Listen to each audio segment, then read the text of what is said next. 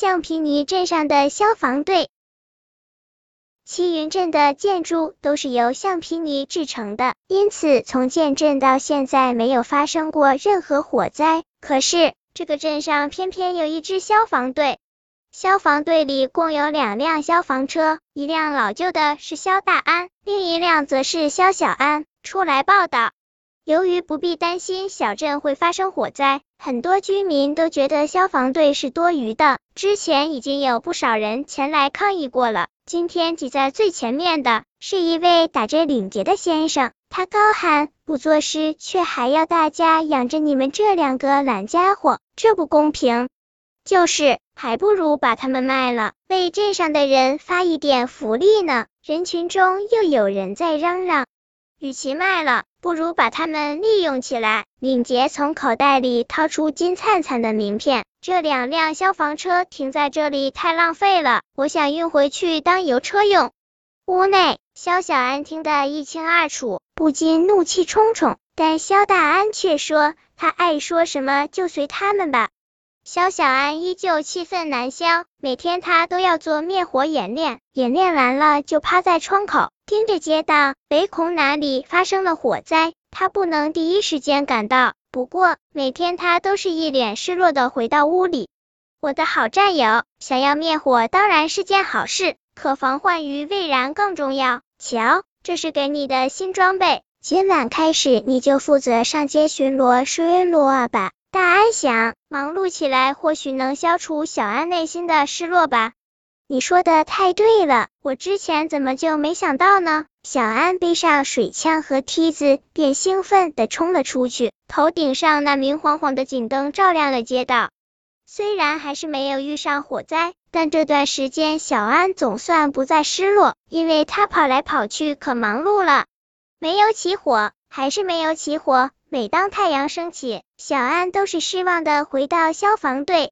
这天中午，小安打了个盹儿，等他醒来，身边居然多了一辆油车。定睛一看，发现是肖大安。大安开车走了，消防队里只剩小安一个人，他心里空荡荡的。既然这里永远不需要消防队，那我还留在这里做什么呢？小安将房间打扫一遍，合上门。关掉了消防局顶上的那盏红灯，小安要离开橡皮泥小镇了。肖小安沿着漆黑的道路一直向前走，他不知道要去哪里。这时，一个黑影从后面追了上来。就你这样临阵退缩，还想当消防员？怪不得会被人家笑话。是肖大安。没有火灾才是一个消防员一辈子最大的功绩。大安告诉小安，那盏装在顶楼的防火警灯从来就没熄灭过。大家嘴上不说，但正是因为能时时刻刻看到他，所以大家才睡得踏实。大安继续说：“跟我回去，巡逻路上要做的事情其实可多了。”小安这才感到一丝不安，难道真的是自己有很多地方没有察觉到吗？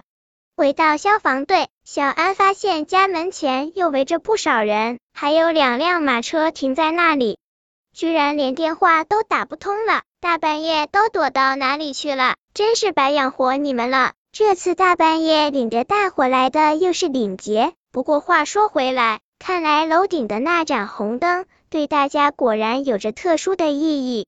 真不好意思，小安和我去森林里参加消防演习了。刚卸下包裹锅，大安便上楼重新将红灯点亮。第二天，领结又出现了。你们没瞧见水库的水都要溢出来了吗？我们马上过去。大安微笑着拉起警灯，往水库方向开去。小安也追了上去。水库里的水其实并不满，不过大安还是认真的架起管子。排起了水。一开始，小安还嘟囔着嘴，但很快他也加入了排水的行列。一条小鱼还趁机钻到了他的肚皮里，真痒！你觉得那个领结讨厌不？大安一边替小安挠痒，一边问。当然，整天没事找事，太讨厌了。小安说。不，你错了。大安说，我以前也很讨厌他。不过，后来我才发现，他并不是真的想要赶我们走，而是太怕我们寂寞而离开这个小镇了，所以故意帮我们找事做呢。原来是这样，小安明白了，怪不得警灯熄灭的那晚，他叫人驾着马车追了出来。几天后，肖大安便要退休了，肖小安有点舍不得，可他知道。他现在离不开这座小镇了，因为他深知守护小镇的重担已经落到了他的肩上。